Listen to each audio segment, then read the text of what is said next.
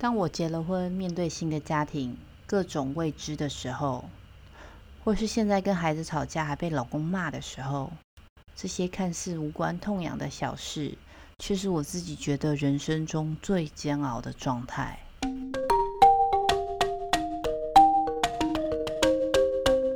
Hello，欢迎来到 Zebra Talking Bar，Kelly 讲，我就是 Kelly，你今天好吗？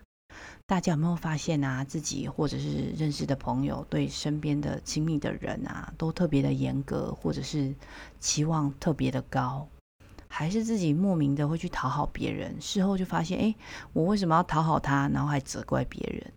那明明知道我讲了这些话不会让事情变好，反而是提油救火。哎，还有那种。哎，吵架都已经要吵完了，突然听到关键字“叮咚”，理智线就断裂了，火山爆发。还有那种各种各样的奇怪的事情，我跟你说，我刚刚讲的，我本人真的都有发生过。听起来是不是非常的难相处？拍到顶。我真的就是这样，所以我非常难为我的家人啊、尤其是我老公跟小孩，他们都被我一直折磨着。我就说，嗯，好像把他们训练的都很好啦，他们就真的也非常辛苦的在配合我。而且我是就是非常专注在自己身上的水星狮子，嗯，常常不会记得很多事情，然后也会不小心把别人弄得很恼怒。今天呢，想跟大家聊聊的话题跟情绪跟关系都有相关，更多的是我自己的个人反省跟学习成长。如果呢，你是第一次听到 Podcast 的朋友，这个频道是我自己对生活、健康、家庭主妇、熟女话题到职场各种五十三的分享。你也可以追踪我的 IG Kelly Chen 点 CO，我会分享一些自我提问或者是自我觉察的工具，透过每天的小练习，每一个人都可以更有意思的生活哦。那我们就开始吧。我会准备这集的内容啊，其实是因为目前写下这个 idea 的当下，正在上演这个场景。我跟我的小孩吵架，然后被我的老公责备。在一番的内心逻辑与外在情绪的快速拉扯之后呢，我成功的被我的小孩惹怒，然后我再去惹怒了我的老公。这个场景真的不是很美好，因为每一个人的情绪都满到溢出来了，很爱很爱，可是又好像很失望、很挫败。总之，三个人都不是太舒服的一个状态，而且就真的扎实的吵了一个多小时。结果我现在竟然还笑了出来，就是在写这篇文章。是啊，我也惊讶的发现，我好像真的可以把自己的灵魂抽离出来。这个场景，看着哎，生气无奈的自己，看着生气无奈的老公，还有嚎啕大哭的小孩。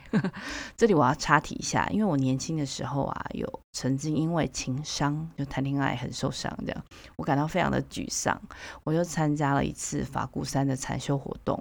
我其实从来就不知道禅修是做什么的，但那个当下就可能天时地利人和，我就去报名了那个充满未知的三天两夜禅修活动。后来我自己有想到了，好像是一种臣服的一个过程。但 anyway，禅修的时候我们有分静禅跟动禅。那因为我的修为可能没有很高，所以只要是静禅，我都会一直很想睡觉。有可能就是我过度的在耗损我的精力，所以这个禅修是让我休息的，然后静止之后重新获得能量。那我那时候觉得更有趣的是动禅，动产有趣的地方就除了会一直动，不会让我就是很想睡觉之外，动产还有一个小技巧，就除了做需要做的事情之外，做这些动作，嗯呃的时候，师傅会教我们说，比如说我们那时候在山里面端水。哦，呼吸、做体操、打扫，然后就连折棉被。那时候，那个教教我们动产的师傅就告诉我们说：“你要试着用第三方的角度来看自己，也就是要想象把自己的灵魂抽离，来看看正在做这个动作的自己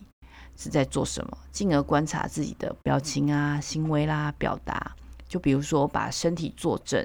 比如说你怎么自己去拿筷子，怎么咀嚼，怎么呼吸。”就每一件事情说穿了，动禅其实就是生活。我们每一天的生活里面，是不是可以看得见自己？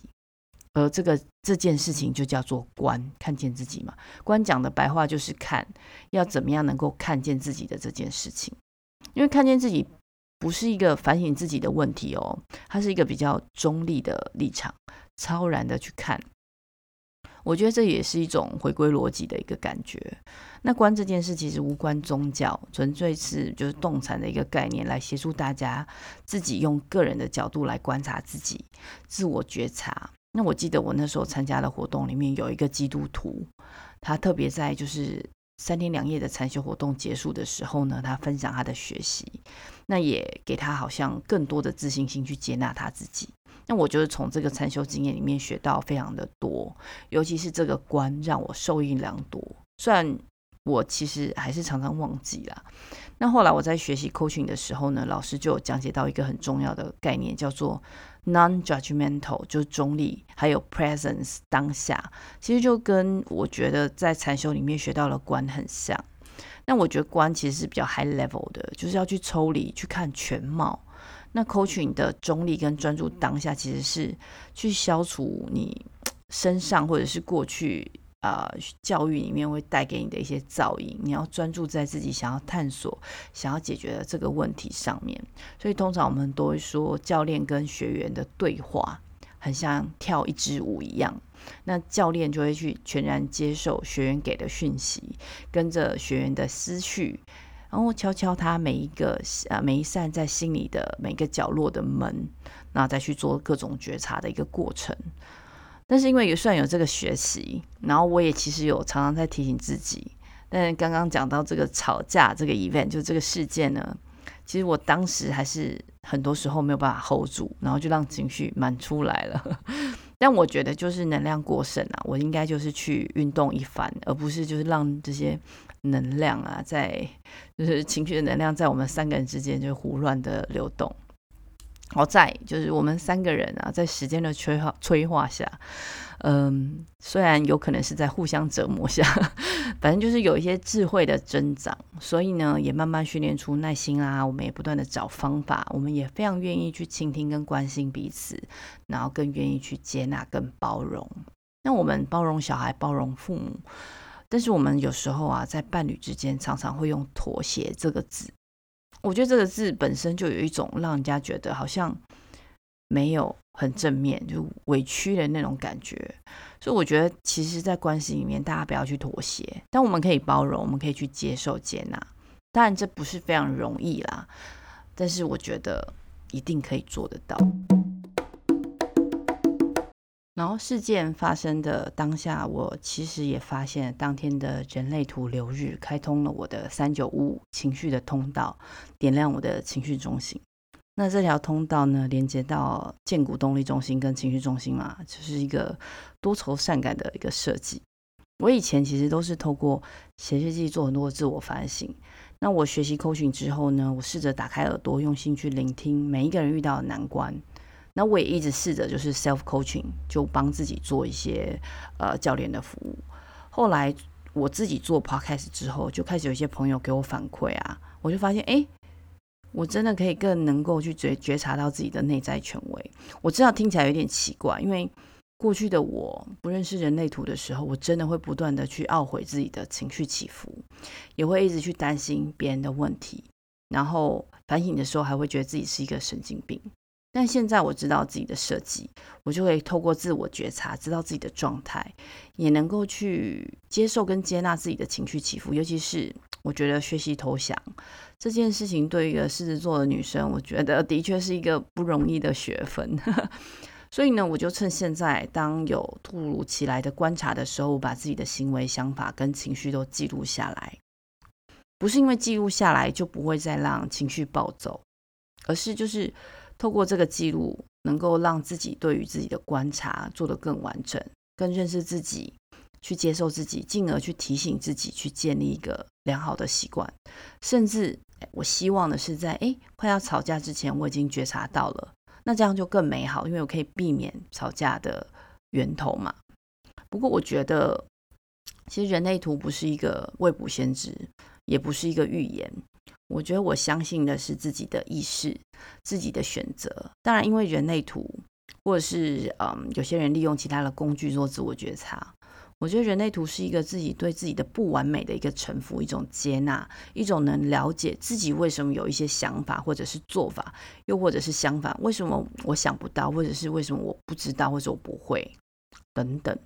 所以人类图对我来讲，其实也可能是因为正在学习，我不知道未来我会怎么样去看待这个东西。但目前就是一边学一边去验证，我觉得比较像是验证，而不是说我觉得要很迷信的。啊、相信这件事情，我觉得去认证的过程中，可以去认识自己的各个面向、各个角落的自己。那我自己也觉得，也许，嗯，因为人类图里面有很多数字嘛，像闸门、像通道，在研究过程中，就一直让我想到我以前在当工程师的时候，我非常努力的看规格书，很努力的去学习那个 AT Command，就是一个解码的过程。我非常喜欢这件事情，也觉得就是一边探索这个过程，我觉得很满足。但是，anyway，我要说的是，我也接纳我自己。即即便我跟我的小孩吵架，跟我的老公有不舒服，我接纳了我自己，像是哦，我自己的情绪管理不够好，我的反应不够好，可能当下说了不合时宜的话。以前我其实都会陷入困境，那我现在就可以找到自己认同自己的方式。那我还是会犯错，但是我不是把自己的不完美当做一个借口，而是我得要。学会拥抱自己的不完美，才可以让自己好过啊！那我的情绪对了，才会有对的解决方法嘛。我是说真的，我觉得一定要好好照顾自己的情绪，不要让自己的情绪去取代自己的逻辑，不然很多时候啊，不小心就会掉到那种懊悔的无限回圈里面了。对喽，我只是就是正在学习人类图，我觉得这是一个有趣的工具，可以协助我做一些自我觉察。我当然有分享给一个一些学员，然后初步的去认识自己。那如果有兴趣的朋友，大家可以自己上网搜寻一下。嘿哟，请让我自己试着为我的服务打个广告吧。我相信许多听姐妹北供的朋友都有非常多不同的经历，也面对不同的挑战。我总是从 How are you 这个问题来开启与学员之间的对话。每一个人每天都有不同的事件发生，串接起来成为我们的人生。而很多人在自己人生的不同阶段，或者是不同的转折时，会遭遇各种各种的迟疑或者是挫折，也就是我们平常讲的人生卡关。这都是非常常见的人生历程。Kelly Chuan.co 的目标呢，就是在帮助人生卡关的学员们去做自我觉察、自我认识。每一个人都有不同的天赋与自己天生的个性，所以我也会协助学员去增加自己的自信，建立成功的习惯。这样每一个学员在未来面对不同的人生关卡与重要的里程碑时，能更从容的去处理与解决困境，进而成为更好的自己。我们不一定只能从工作中得到成就感，人生中有非常多不同的面向。群居动物的我们也需要爱、受人尊敬和获得肯定。如果你又或者是你的认识的朋友中，发现自己常常焦虑着未来的规划，却不知道自己的人生方向，想要做却总是无法顺利进行自己想做的事情，又或者是你正在面临着人生中重大的选择，需要有人能够协助引导。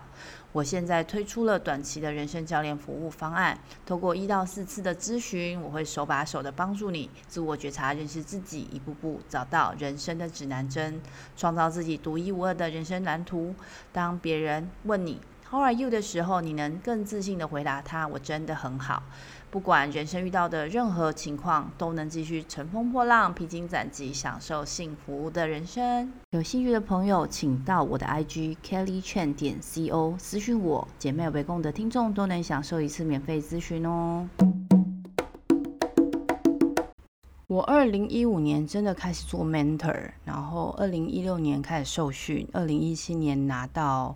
嗯，新加坡这里的讲师证照，后来间歇的参加一些 webinar，后来终于在二零二零年开始上 coaching 的训练的课程，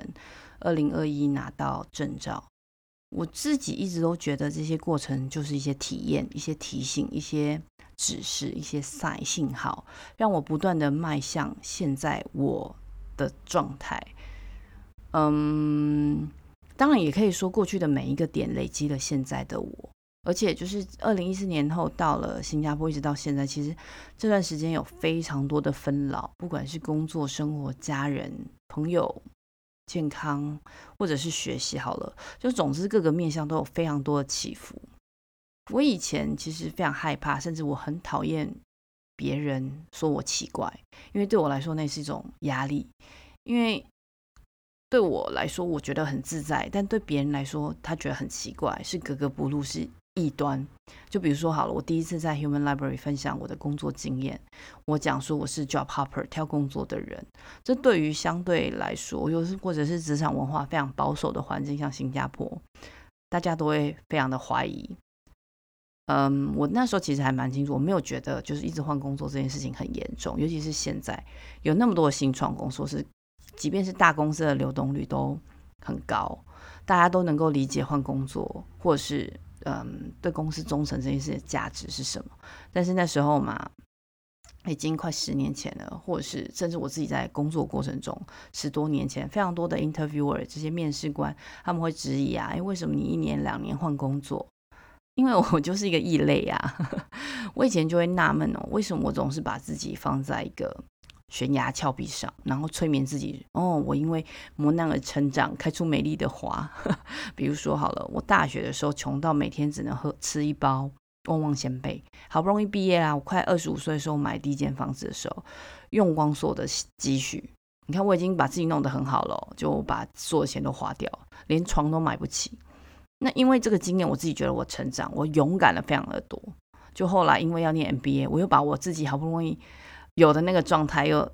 打掉，把房子卖掉，一切又又像回到学校重新学习，生活又开始颠沛流离。我那时候，我那时候我记得我的主管还很关心我，可是他阻止不了，我都会要把房子卖掉，要去念 MBA 了。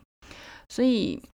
我觉得那那个那个老板他其实非常担心我做错决定，然后给我自己太大的压力或者太辛苦。但我知道啊，就是这么多年了。我觉得，虽然我知道我的抗压力没有很好，又或者是把别人的问题跟压力放在自己身上，但是我好像又对自己很有自信，觉得自己只要努力，可以就可以成就我想要的人生，所以就会有这些磨难啊，就让我更能够往上爬。这样，嗯，这个我觉得是不同的学习。但是如果我 fast forward，就是一直到我要死掉的。之前好了，会有的悼词，我身边的人可能就会形容我是一个奇怪的人、莫名其妙的人、有趣的人这样子，但听起来没有太负面啊，可是也没有很正面。但我觉得过去的生活都过去了。当我结了婚，面对新的家庭、新的位置的时候，又或者是我现在跟小孩吵架被老公骂，或者是这些无关痛痒的小事，其实却是我自己发现我人生中最煎熬的状态。毕竟，我觉得我的理想生活跟大家可能都差不多。原本其实就是希望家庭和乐、父慈子孝、兄友弟恭之类的。所以我做了非常多的反省。与其说别人的问题，那我能做些什么？与其跟别人一样停滞不前，那我为什么不主动出击？别人的不动也是种行动，我还是可以做出我的回应。我可以观察，我可以思考，我可以 challenge 别人，也可以反过来 challenge 我自己。我为了自己想要的这件事情，比如说，诶，我二十八岁的时候，我为了找到理想的结婚对象，有努力过吗？我没有啊。你总不能一直努力工作，你就可以获得健康，获得爱情，对吧？我后来读到爱因斯坦的一句名言：“Insanity is doing the same thing over and over again and expecting different results。”什么叫疯子？就是做同样的事情，还期待会发现不同的结果。我在快三十岁的时候啊，我以为我的生活已经很好了，很丰富了，否极泰来。我后来发现呢，就是我的工作看起来就是表现得很好，一切看起来不错嘛。但是我的生活的分数非常低，因为除了工作之外，我根本没有任何的其他想法。我的意思是说，我对于我的工作之外的事一无所知，一无所知。然后我休假的时候就是一堆人出去玩嘛，不然我可能就自己一个人出去玩都可以，到处去旅行。嗯，好像没有特别去思考过，就可以就是那种无意识的不断的把自己的行程跟脑袋填得非常的满。我不知道有没有听众啊，现在或者是。过去曾经跟我一样的，就是有一段时间非常长，我真的觉得我脑袋就是超级空的，觉得自己就是一个工作的机器，我不是一个人。但是呢，那段时间的时候，我非常骄傲自己是 workaholic，好像多棒的一个标签一样。我其实从高中就跟大家就跟我家人分开，所以后来尽管有一些跟家人的接触的机会，但其实关系都属于是比较相对浅的那种。某个程度，我就是那种独来独往的一个人，我就很习惯一个人去决定所有的事情，喜欢一个人去面对所有的问题跟挑战。但，因为一些原因，我就买了房子，跟我的奶奶还有我的爸爸一起住。我们一开始就很像是室友。大家呢，各自都有各自的忙碌。那因为我非常常加班工作，那我爸爸知道我工作压力非常大。那时候我记得我会躲在房间里面，很像闭关疗伤一样。尤其是我根本不知道我要怎么跟这些很不熟的家人们取暖，因为就是真的很像很熟悉但又很陌生的那种家人。那时间慢慢的过去。有一天周末的早上，我还在床上，但是也差不多醒了啦。那我奶奶就非常急切的一直敲门，跟我说：“妹妹，快起床啊，七点多了。”然后过一分钟不到，她感觉就是她回头，然后又跑回来跟我说：“妹妹，起床啦，八点啦。”我被她的行为弄得清醒了，然后我觉得非常的好笑，因为前后可能就一两分钟的时间吧，才差一下下，怎么奶奶的时间跑得这么快？但是那时候我就没有回应，我就躺在床上，静静的一个人，呈 呈现一个大字，在床上就赖着，我觉得好舒服，很慵懒。然后那天的阳光非常的好，就洒在我的身上。你们可以想象那个场景吗？因为那时候我觉得我就是一个被温暖的光笼罩着、保护着、爱护着的那种温暖。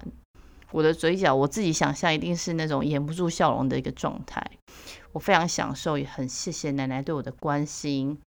对我来说，不管是发生什么事，尽管是吵吵闹闹，这就是我的家人。也许你们可能很难去体会，毕竟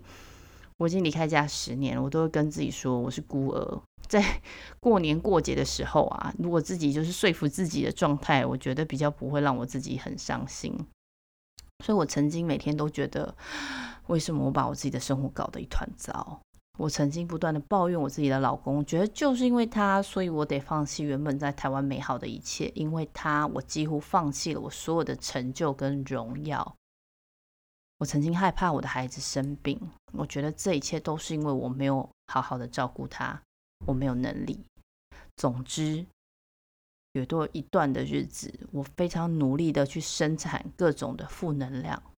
我的下意识以为。这样我就能够得到救赎。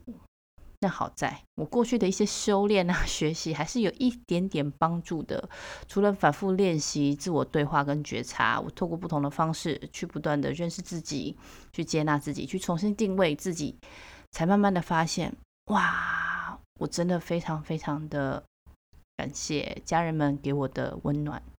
尤其是我觉得我脑袋有非常多不同于别人的一些奇异思想的时候，异端，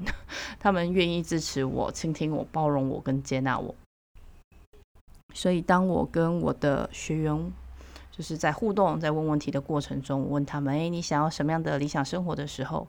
多数的人其实都是不知道的，或又或者是大家给的理想生活都是跟工作相关的一些状态，大家。很多时候，对于“生活”这两个字，真的非常的陌生。